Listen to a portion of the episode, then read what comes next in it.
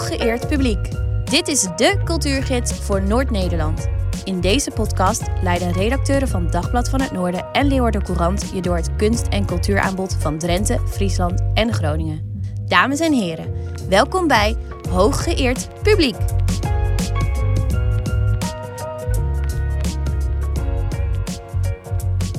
En daar sluit ik mij helemaal bij aan. Dankjewel Patricia. Welkom bij de podcast Hooggeëerd Publiek Dagblad van Noorden. Leeuwarden Courant. Met tegenover mij in deze aquariumbak. Want dat is het tenslotte deze studio, aquariumbak. Zit Job van Schijk. En Job van Schijk die, eh, die, eh, die, die, gaat, die heeft een stuk van mij gelezen wat afgelopen zaterdag in de krant heeft gestaan. Want Klopt. ik was op bezoek in het Drents Museum om te kijken of daar ook klimaatactivisten actief waren. En Job, je hebt je daar mateloos aan geërgerd aan mijn stuk. Dus vertel waarom. Nee, ik heb me helemaal niet maatloos geërgerd aan het stuk. Ik erger me een beetje aan eh, de ophef over de acties eh, die eh, in de musea worden pla de plaatsvinden.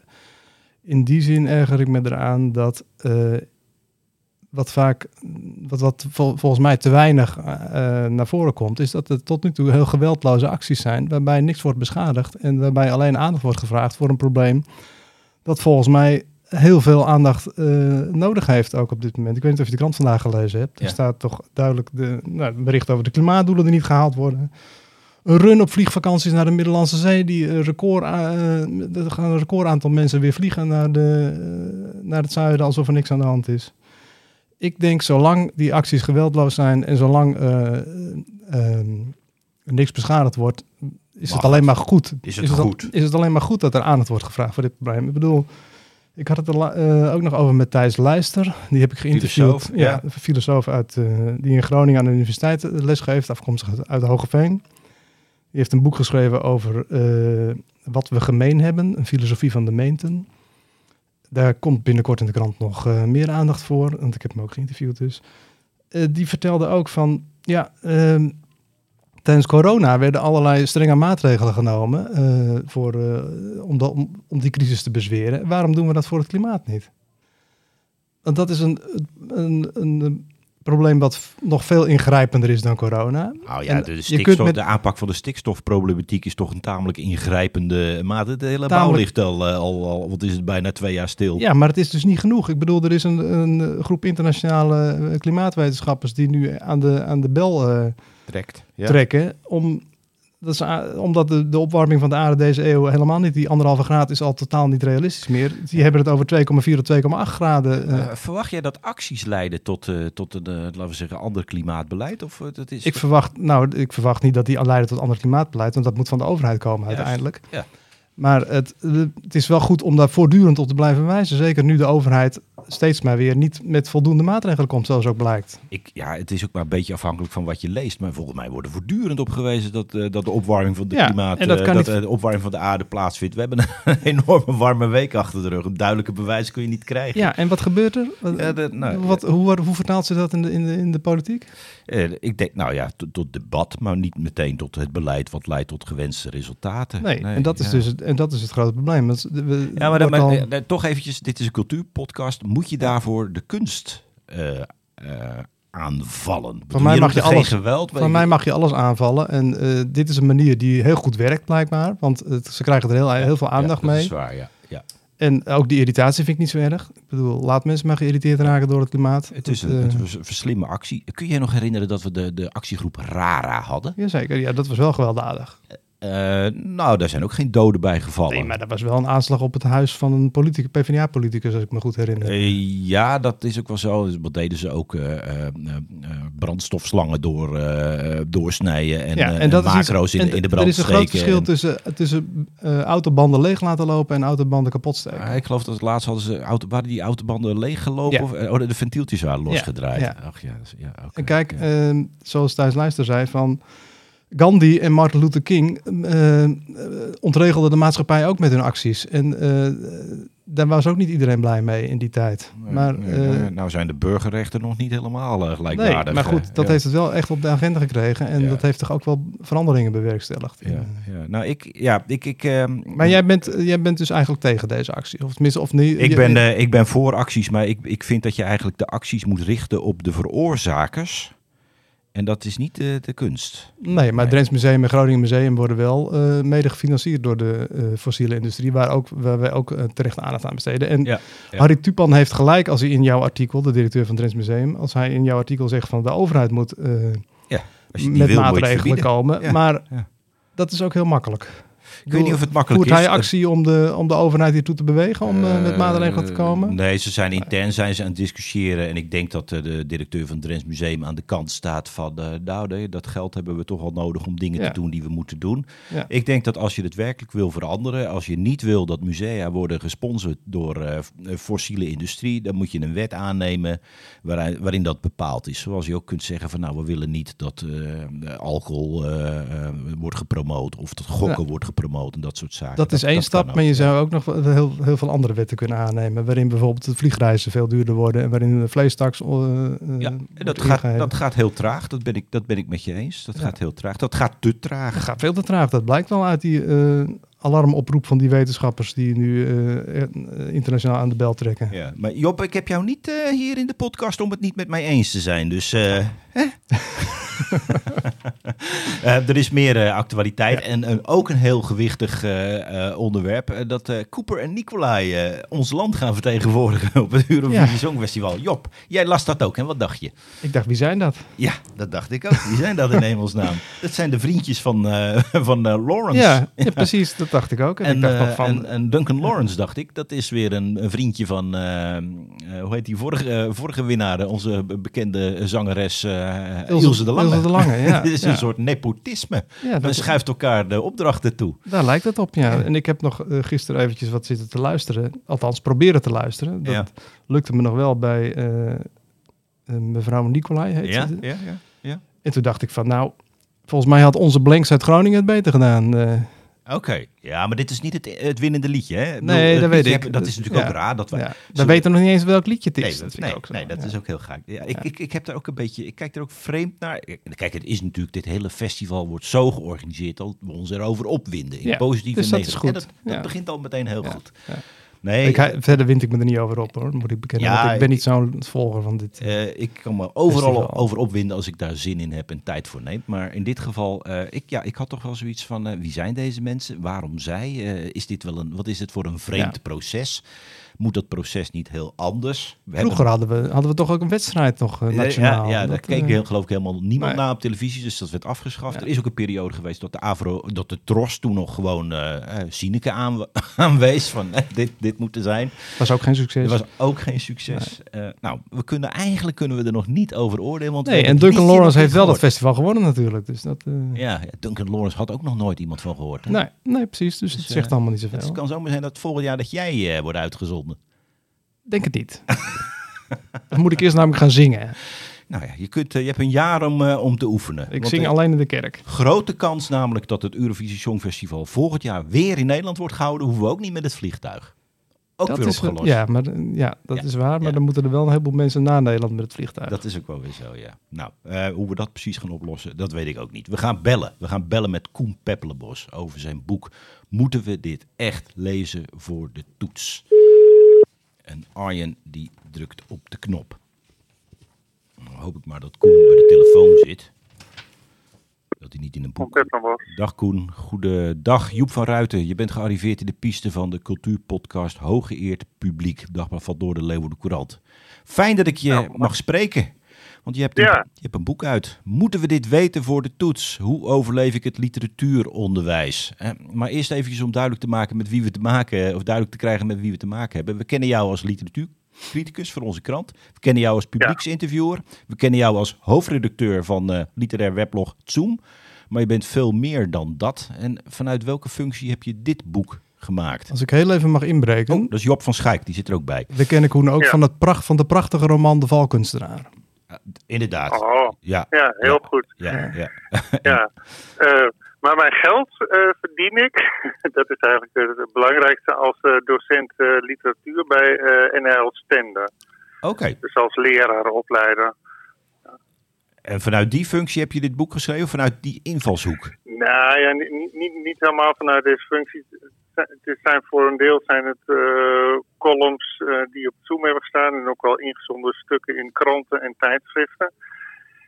En de, daar zit wel een beetje mijn passie voor het literatuuronderwijs bij. Ja, ja. in, in al die 30 jaar die ik voor de klas heb gestaan. Ja. Ja. En welk doel schreef je dit boek? Want ik, jij kan de achterflap even oplezen, dat het, maar wat, wat is het doel van dit boek?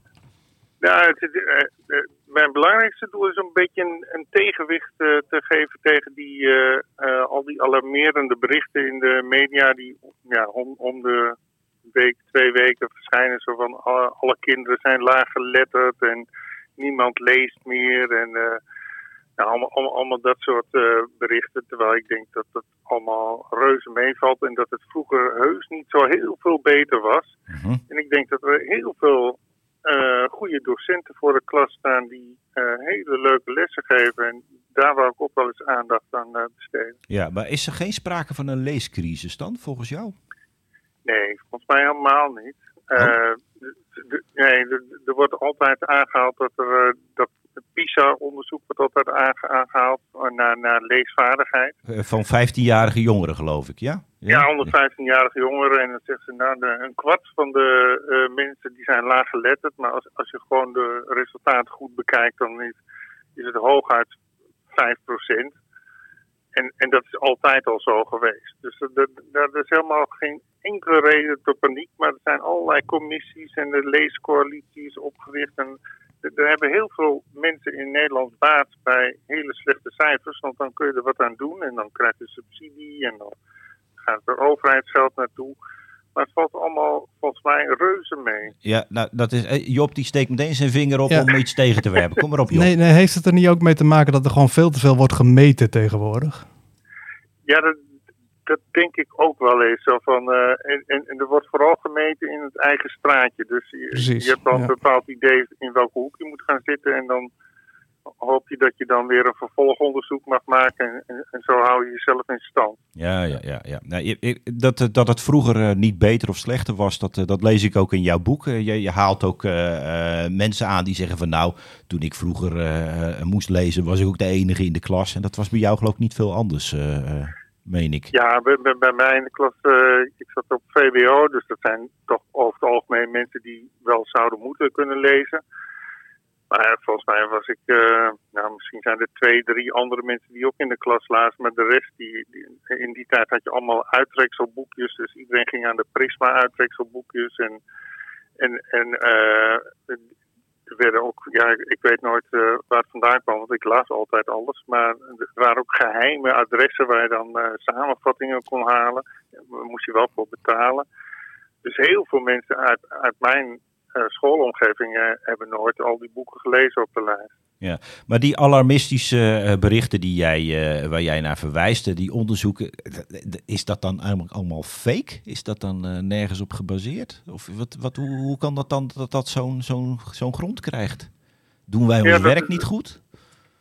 Als krant? Nou ja, kijk, kijk uh, als je echt dat PISA-onderzoek gaat lezen, bijvoorbeeld, en, en daar, daar, is heel veel op gebaseerd de afgelopen jaren, en heel veel mensen hebben erover geschreven, dan, dan lees je eerst uh, heel, heel, veel, uh, want het gaat eerst over zakelijk lezen, dan moeten leerlingen heel veel zakelijke teksten lezen over de Galapagos-eilanden en hoe slecht melk is en dat, dat, dat soort zaken. En daarachter krijg je nog een heel klein uh, enquêtetje over, vind je lezen leuk? Nou, volgens mij heeft iedereen die net die zakelijke tekst heeft gelezen, die, gaat daarna zeggen van, oh, wat, uh, ik vind lezen verschrikkelijk, want het zijn hele saaie teksten. Ja, ja. Maar die, dat, dat wordt dan geëxtrapoleerd, ook maar eens een keer een moeilijk woord er doorheen gooien. Dat wordt dan uh, gezegd over zakelijke teksten, maar het wordt ook gezegd meteen over fictieve teksten, terwijl het heel, heel onduidelijk is dat de enquête daarover gaat. Ja, ja. Ja. Dus ja, de, het, het, wat mij betreft is een hele slechte uh, enquête. Ja, ik, ik ja. concludeer dat er inderdaad slecht wordt gelezen, maar vooral door mensen die onderzoeken over leesgedrag lezen. Die, uh, die lezen slecht. Uh.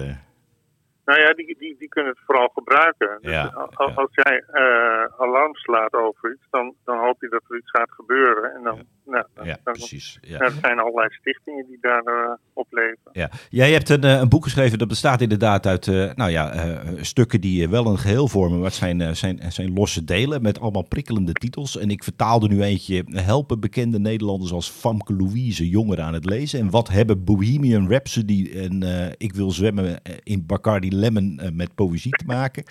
Dat zijn, je weet daar heel erg grappig over te vertellen. Maar toch eventjes, wat helpt het niet als Famke Louise jongeren als een soort rolmodel optreedt en jongeren aan het lezen probeert te krijgen? Helpt dat echt niet? Ja, ook dat is onderzocht. Dus uh, volgens mij heeft Jeroen Dera dat onderzocht samen met nog iemand. Ja, Zo van, uh, uh, en, en, daaruit blijkt, want de Stichting Lezen denkt dan van, oh, dit is een, ja, een, een, een, iemand die de doelgroep wel aan het lezen krijgt.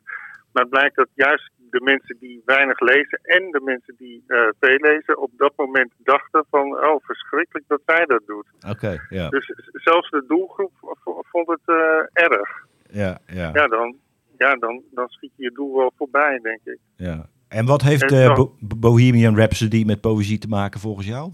Dat vraag ik even voor onze hoofdredacteur over. Die, dus een vaste luisteraar, die, die, die wordt helemaal wild als die, als die Queen en Bohemian Rhapsody hoort.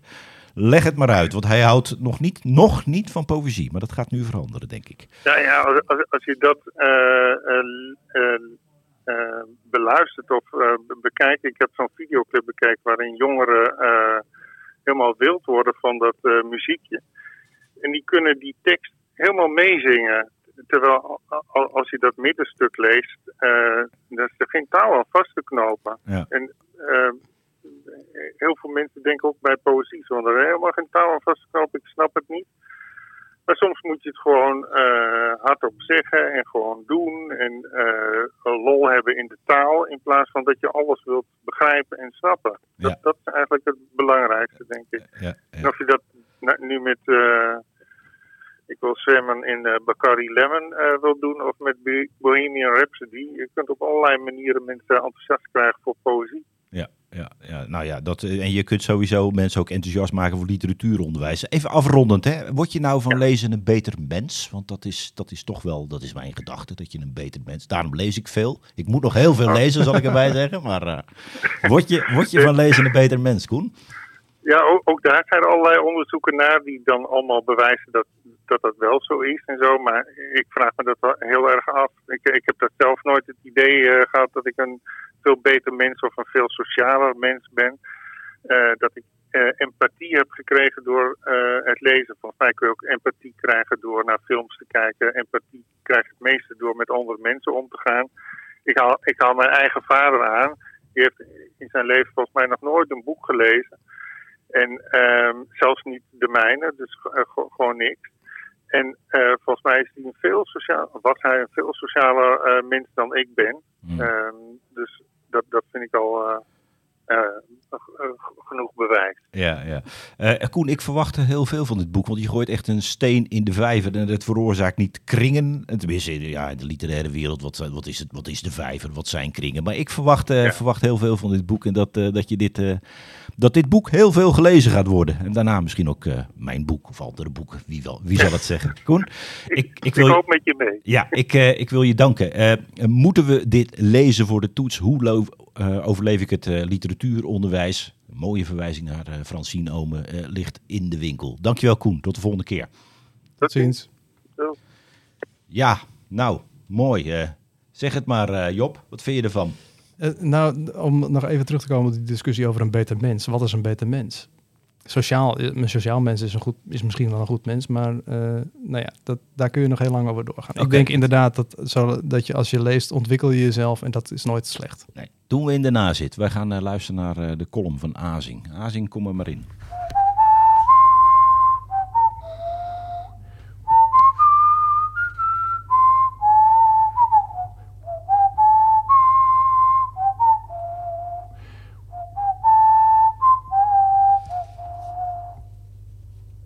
Er is een foto van J.R.R. Tolkien, de schrijver van Lord of the Rings, in zijn werkkamer. Tweetjasje, pochet, stropdas, gilet, hij rookt pijp. Op en top de Engelse hoogleraar. Om hem heen in de schemering glanzen de boekruggen. Op internet zijn lijsten te vinden van wat er zoal in de bibliotheek van Tolkien stond. van Babylonisch-Assyrische grammatiek tot het Fries Kerim, een 16e-eeuwse Friese kroniek die een rechtstreekse lijn trekt tussen Noach en de Friezen. De liefde voor boeken en de honger naar kennis straalt van deze bibliotheek af. Op Amazon Prime is sinds kort het eerste seizoen te zien van The Rings of Power, een op bijlagen bij Lord of the Rings gebaseerde serie over gebeurtenissen die zich een paar eeuwen voor Lord of the Rings hebben afgespeeld. Daar is al veel over geschreven, alleen al omdat het de duurste tv-serie ooit is, tegen de 60 miljoen euro per aflevering, naar het schijnt. Echte fans zijn druk aan het beoordelen of alles wat in de serie gebeurt wel past in het grote schema van Tolkiens bedachte wereld, die hij Midden-Aarde noemde, en de tijdlijnen daar. Al heb ik de boeken vroeger, vroeger vaak gelezen, zo mooi vond ik ze, zo'n expert ben ik niet. Maar één ding weet ik wel. Als je ziet hoe er in deze serie met boeken omgesprongen wordt en met papierensrollen, springen de tranen je in de ogen. Bladzijden worden losgescheurd, ze verbranden, boeken worden uit bibliotheken gejat. Een hoofdpersoon ontmaskert een ander dankzij een afstammingslijst uit een archief, die daarna op de oever van een rivier blijft liggen. Je hoeft geen kenner te zijn om te snappen dat Tolkien boeken nooit zo zou behandelen. Dit had hij niet goed gevonden. Kijk, maar waarom zit het er dan wel in? Hè? Wat zal een regisseur daarmee bedoelen? Ik heb deze serie niet gezien. Ik Nee. heb wel ook die boeken gelezen. Maar Ja, ja. ik denk dan dat het gebaseerd is op de Silmarillion. Want dat was zo'n boek wat... Ja, eh, daar kwam ik niet doorheen eerlijk nee, ik ook niet. Nee, Vond ik ook nee, dat eh, buitengewoon saai. Ja, ja, nee. De Hobbit was goed en in de van Hobbit, de Ring was... eh, ja, Zeker. Ik heb het veel plezier gelezen vroeger. ja, heb je de films ook gezien? Ja, die heb ik wel gezien. Maar daar is me minder van bijgebleven. Nou, vergeet ik eerlijk gezegd boeken ook altijd meteen weer. Dus dat, maar de, ik heb de Man van de Ring wel een paar keer gelezen. En de Hobbit volgens mij wel drie of vier keer. Ik had hem ook op mijn lijst staan voor de middelbare school. Ik was zo iemand, net als Koen, die ook heel veel las. Ik las zelfs meer boeken dan ik nodig had voor mijn lijst. Dat, eh, ik moest kiezen. Maar de film eh, die heeft... heel- heeft niet veel laten, is niet veel heb- blijven hangen bij mij. Nee, ik, ik vond het tegenvallen eerlijk gezegd. Kijk, mijn, mijn fantasie is nou niet heel erg rijk, maar was wel rijker dan, dan wat Ja. de regisseur ervan gebakken had. En die had er ook wel heel wat geld tegenaan gegooid. Wel mooie landschappen, weet ik wel. Ja. De opnames in Nieuw-Zeeland. Allemaal. Nieuw-Zeeland, ja. Ja, goed. Nou, het is goed dat er film is. We hoeven niet naar Nieuw-Zeeland toe. Hè? Ja, en misschien dat we nu ook nog door deze serie eh, toch de Silmarillion nog een beetje leren waarderen. Ik wou wel. ik ook Nee, niet. wel nee. Sla het gewoon over. Ja, Lees- over. Lees een ander boek, zou ik zeggen. Oké, goed. Nou, dankjewel Azing. Tot de volgende keer. Ehm, we gaan opnieuw bellen. We gaan eh, bellen met liedjeschrijver Robert Vredeveld. Robert, terwijl eh Arjen op de knoppen drukt. Robert schrijft samen met Jeroen Rusje liedjes voor Mart Hoogkamer, Samantha Steenwijk, Timo Martin, Kraantje Papi. Goedemorgen met Robert. Dag Robert, met Joep van Ruiten. Je bent gearriveerd in de piste van de cultuurpodcast Hoge Eer Publiek, Dagblad van Noorden, Leeuwarden Courant. Ik, ben, ik was je net aan het aankondigen en ik eh somde op eh, wat jij eh, ja, als liedjeschrijver, dat je hebt samengewerkt met Mart Hoogkamer, Samantha Ja, Steenwijk, Timo Martin, ja. Kraantje Papi, Wolter Kroes. Kinderen voor kinderen. Het is een enorme lijst. En eh, nou, misschien dat mensen jou eh, ook kennen van het SBS-programma I Want Your Song. Eventjes over dat laatste programma. Daar hebben jullie een bijdrage aan geleverd. Dus er was er laatst, laatst was er een, eh, een opdracht, geloof ik, om een WK-lied te schrijven. Hebben jullie ook een WK-lied geschreven? Eh, wij hebben wel een, eh, een, een WK-lied eh, geschreven. Ehm, maar we hebben uiteindelijk, maar ja, nou, doorwegens de omstandigheden en ook eigen persoonlijke keuzes, hebben we dus niet, eh, niet eh, meegedaan aan, het, eh, aan de WK-editie. Maar we hebben wel een, een poging gewaagd, ja zeker. Ja. Ja, oké. Kun, kun je vertellen hoe, hoe dat gaat? Ik bedoel, jij werkt samen met Jeroen Rusje. Wat, hoe is de rolverdeling Klopt. tussen, tussen jullie? Jij bent van de muziek of van de teksten? Hoe, producer? Wat, wat, hoe, hoe werkt het? Ja, in principe is, is Jeroen de, de producer. Dus die, die maakt alle muziek. Ehm, maar eigenlijk doen we ook, ja, we doen het ook wel samen, zeg maar, altijd van, we komen gewoon in de studio met niks. Eh, hij begint vaak een beetje op de piano. Eh, dan komen er wat melodielijnen die we samen verzinnen. En dan komt er langzamerhand ook, zeg maar, de tekst. Ehm, maar ik kan zelf niks spelen, maar ik zeg wel van, oh ja, misschien, nee, dat akkoord vind ik niet zo mooi. Misschien kun je iets anders spelen of zo, weet je wel. Dus Jij eigenlijk jij ja, maken we het. ja, eh, ja. ja. ja, ja. Zonder dat ik echt kan spelen, weet ik wel wat ik mooi vind, zeg maar. Ja. Ja, het is, dat is merkwaardig dat je liedjeschrijver bent en niet kunt spelen. Of, of is dat raar van mij gedacht? Of niet? Ehm, nou, er zijn wel meerdere liedjeschrijvers die niet kunnen spelen. Nee, nee, dus dat is. eh, ja. Oké. eh, benaderen jullie dan artiesten of schrijven die, eh, die benaderen die artiesten jullie? Hoe, eh, hebben jullie iets voor ogen als jullie gaan zitten? Of hoe, eh, hoe moet Ja, dat ja, dat verschilt eigenlijk ook per, per artiest. Soms benaderen we een artiest van hey, we hebben dit liedje liggen. ehm, lijkt je het wat? Maar we worden ook wel eens gevraagd. ehm, voor ehm, ja, bijvoorbeeld voor writing camps. Ja. Zo hebben we dat die allereerste, die eerste single, Neem er een voor mij, voor Mark Hoogkamer, hebben we ook zo eh, ehm, gedaan. We werden uitgenodigd om een writing camp te doen in Williswood Studios. Ja. Dan worden er vier of vijf studio's ingericht voor drie dagen lang. En dan worden allemaal songwriters en producers uitgenodigd. En uiteindelijk hebben ze dan een hele bundel aan, eh, aan liedjes liggen. En daaruit kiezen ze dan eh, de singles. Ja. Eh, nou, wij eh, waren daar toen, toen de gelukkige van dat, dat, ehm, ja, dat ze ons, ons liedje uitkozen. Dus ja, we worden gevraagd, maar ja, we soms benaderen we ook wel actief voor, ehm, voor een artiest. Ja, zeker. Ja. En schrijf je dan speciaal, eh, ja, je schrijft dan speciaal voor, eh, voor Mart Hoogkamer. Waar hou je dan Klopt. rekening mee? Want het is een Nederlandstalige eh, zanger in een, eh, Mhm. nou ja, we ook een specifiek eh, eh, genre. Eh, Ja. daar, kun je, daar kun je op schrijven. Ja, inmiddels wel. Ja, je we, we weten wel een beetje van. Kijk, als je de artiest ook een klein beetje kent, als je hem een keertje hebt gezien, een keer mee hebt gesproken, dan weet je al eh, vaak een beetje van, ah, daar zou het heen kunnen gaan. En je luistert natuurlijk ook naar zijn vorige platen. Eh, niet dat je dan hetzelfde wil gaan doen, maar dan weet je wel een beetje van, ah, in die hoek of die richting, weet je wel, als we daarin schrijven, dan, eh, dan voelt hij dat wel. Ja. Ehm, en specifiek in het, ehm, ja, wat je net ook al aangaf, eh, dat I Want Your Song gebeuren. Dat liedje Diamant, wat we voor hem hebben geschreven. Ja. ja daar hebben we echt, echt naar zijn documentaire gekeken en echt in zijn leven gedoken.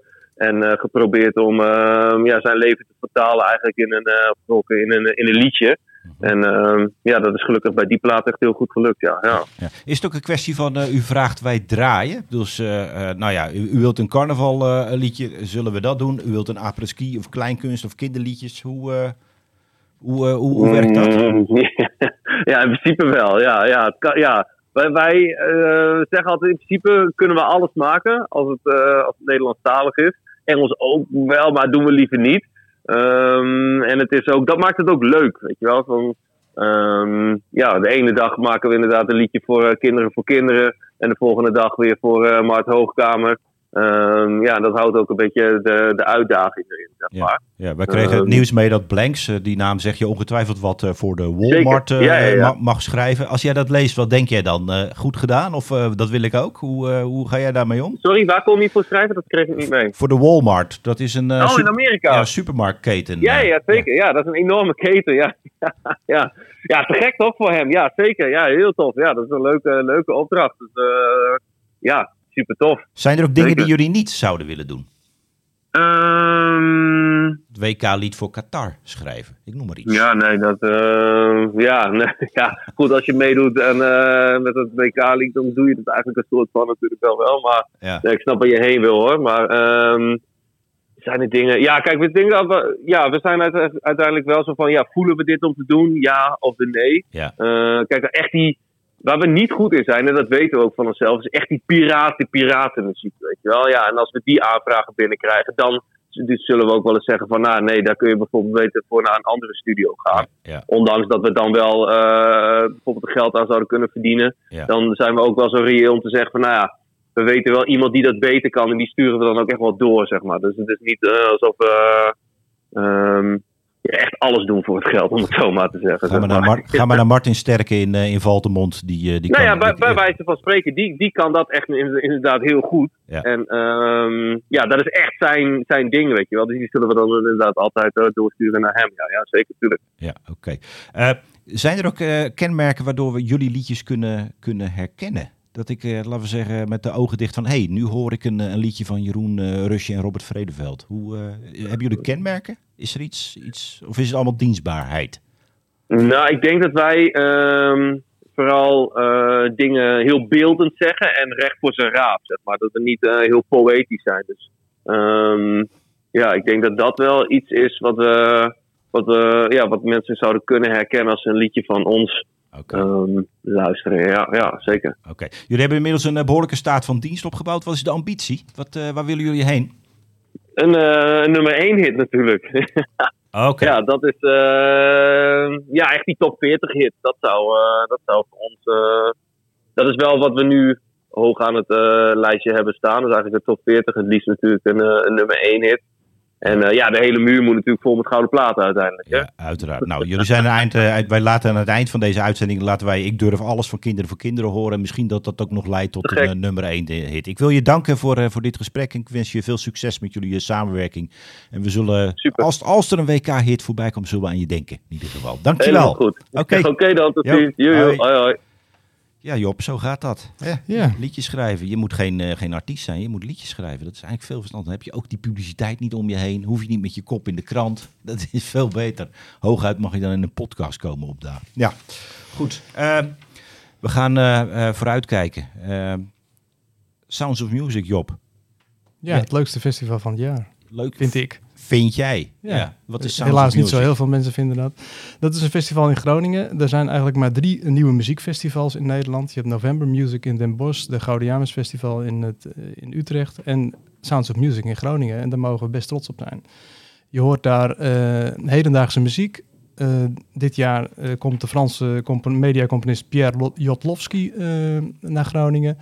Alexander Kneifel, een grote Russische componist en de, die een beetje in dezelfde generatie zit als Arvo Pärt en Valentin Silvestrov. eh, die komt naar Groningen. Er wordt een, een, eh, concert van hem, of het wordt muziek van hem eh, gespeeld door Maya Friedman, bekende cellist, die een hele ritueel rond zijn muziek heeft gemaakt. En gisteravond, de openingsavond, de dinsdagavond, hoorden we echt prachtige, nou prachtige, heel indrukwekkende muziek van Louis Andriessen, onze de, de vorig jaar overleden De Nederlandse componist, componist. En ehm, ja, dat is, je hoort muziek die je anders niet hoort. Ja. Dat is het leuke van het festival. Ja, eh, je gaf het al een beetje aan. Het is niet een, eh, een, eh, een, een festival waar de volksdrommen bij elkaar komen. eh, Nee. Eh, waar je meteen duizenden mensen voor op de been brengt. Maar toch is er een, een, een publiek voor. Is het iets wat je kunt leren? Nou, dat is leuk. Ze hebben dit jaar hebben ze workshops georganiseerd met de eh, Vlaamse muziekfilosoof Thomas Serien. Die gaat eh, mensen proberen eh, voor te bereiden op het luisteren naar nieuwe muziek. Dus want mensen hebben toch van, van, van nature uit de neiging dat ze eh, dingen die ze niet kennen, eh, dat het brein dat, dat niet kan verwerken. Maar er zijn trucjes bij waarbij je dat wel kunt leren. En nou ja, van, ik ga vanmiddag naar zo'n workshop toe. Donderdag, morgenmiddag is er nog zo'n workshop. En eh, ik ben heel benieuwd hoe hij dat doet. Nou, heb jij zelf enig idee hoe je dat... Jij bent al geïnteresseerd in nieuwe Ja. muziek. Eh, er zijn heel veel mensen die, eh, die kiezen eigenlijk voor de mainstream. Ja. voor, de, voor, wat, voor de massa. Hoe, hoe, hoe kan dat dat jij, laten we zeggen, de nieuwsgierigheid wel hebt ontwikkeld en andere mensen nog niet? Misschien omdat ik er heel vaak naar luister en heel vaak naartoe ga naar dit soort eh, concerten, omdat ik dat interessant vind. En eh, ik weet het niet. Misschien dat mijn brein iets eh, nieuwsgieriger is naar nieuwe ja, muziek. het is ook je werk natuurlijk. Je bent, ja, je het is ook mijn werk, maar is- je bent journalist, dus je Ja. moet daarvoor openstaan. Ook als daar niet Ja. heel veel mensen voor in, ge- in geïnteresseerd zijn. Ja. Ja. Maar het is belangrijk voor de ontwikkeling van de muziek ook. Dus dat, want een heleboel dingen die hier gebeuren, hoor je later weer terug in uh, Andriessen. Hoor je nu weer terug in de mediakunst van nu. Ja. Dat is het, eh, Zonder nieuwe muziek zaten we nog steeds te trommelen op een houten boom, boomstam, zullen we maar denken. Ja, dat is, is mooi, eh, mooi geformuleerd. Hoewel gisteren de, de muziek van Andriessen ook wel heel erg eh, af en toe deed denken aan het getrommel op een... Op een boomstam. Ja, oké. nou, dat, dat gaan we, dat gaan maar we wel lezen. heel erg mooi, of heel erg goed gecomponeerd en heel erg... Ja, ik, raakte er echt op een gegeven moment zo van in een trance. Van Hoketes werd gespeeld, dat is een van zijn klassiekers. Ik werd er op een gegeven moment misselijk van. Dat Ah. het fysiek, je, je fysiek zo aangrijpt. Dat het, eh, Oké. Dat soort effect kan muziek hebben. bedoeling? Weet ik niet, maar het, wel dat het fysiek was, dat was wel zijn bedoeling. Ja, ja, op, op het moment dat je misselijk hebt, dan kan ik ook meteen weten waarom mensen er niet graag heen willen. Want dat is Nou een ja, ik, zat dus ja. eerst in een soort trance. Het is heel persoonlijk natuurlijk hoe, dat. Hoe, hoe dat werkt. Je komt op een gegeven moment en ja, blijkbaar ging er bij mij iets mis van binnen. Dat, eh, Oké, ja, goed. Ja. Waar ik naar uitkijk is de, het literaire hemel. Dat is eh, vrijdag de 11e. Hè? Ja, daar kijk Sint ik ook Maarten. naar uit eigenlijk ja, wel. Ja, eh. ja, en ik kijk daarnaar uit omdat eh, ik bedoel, ik lever daar een bijdrage aan. Ja. We schrijven de- samen met Annette Timmer interviewen we daar schrijvers over recent verschenen boeken. Ik heb zelf een interview met Tilly Hermans, uitgever van Anton Valens, vorig jaar overleden schrijver. We hebben hem hier ook ge- ge- gememoreerd. Hij heeft een nieuw bijzonder boek geschreven. En we hebben een interview met eh, P.F. Tomezen, Mhm. Smonsdeel. En Nou ja, daar ben ik, Ja. ben ik wel benieuwd naar. Ja, Er komt ook iemand met een nieuw boek die... eh, Nou ja, jij komt met een nieuw boek. ik word zelf geïnterviewd. Het is een rare ervaring, ja. Het is een rare ervaring. Wat voor boek is het? Het is een, eh, het is een leesboek ter bestrijding van de ontlezing. Dat Heel is- goed. Ja, dat is het. Nee, het, het heet, Die eh, ontlezing die is er dus niet. Dat is dan weer jammer. Maar dat gaan we merken. Dat gaan we merken. Als het veel wordt eh, gekocht en gelezen, dan, Ja. eh, dan wil ik dat geloven. Maar anders dan ben ik daar toch een beetje eh, sceptisch over. Eh, nee, het heet Woest en Ledig. En het is eigenlijk een, eh, een verzameling van verschillende stukken die ik de afgelopen jaren heb geschreven voor mijn weblog Woest en Ja. Ledig. Maar eh, ook dingen die ik de afgelopen, dit voorjaar heb geschreven. Omdat ik denk van, hé, hey, en ik kan wel een boek gaan maken. Ik kreeg allemaal van, wanneer kom, wanneer kom jij met een boek? Waarom schrijf je geen boek? Ja. En dan zei ik altijd, nou ja, een boek. Ja, er zijn al zoveel boeken. Maar toen dacht ik van, nou, misschien kan ik toch wel een boek maken. ik ben heel benieuwd. Ja, en dat is eh, inderdaad, het is eh, vrijdag de 11e in eh, Café de Amer, de literaire hemel. En dan vertel ik er graag alles over. Dus Mooi. komt vooral. Goed. En hiermee zijn wij ja, aangekomen bij het einde van onze podcast Hoge Eer Publiek. Tenminste, deze aflevering. Hoge Eer Publiek nummer 29. We gaan eruit, zoals altijd, met een liedje geschreven door Robert eh, Vredeveld en Jeroen Rusje. Ik durf alles. Kinderen voor kinderen.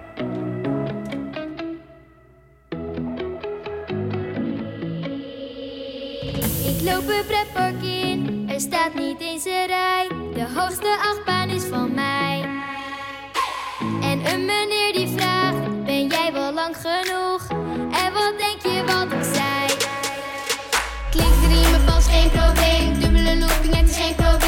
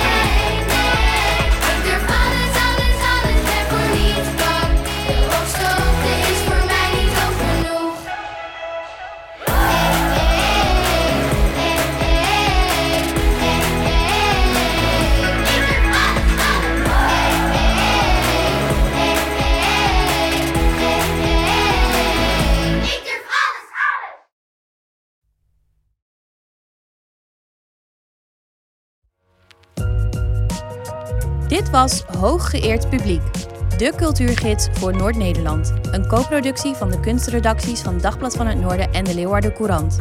Dank voor het luisteren. Wil je altijd op de hoogte zijn van onze nieuwste podcast? Neem dan een abonnement op ons in je podcast-app. Sterren uitdelen mag natuurlijk ook. Daarmee help je ook andere luisteraars om ons te vinden. Over twee weken zijn we er weer met een nieuwe aanvoer kunst. Tot dan!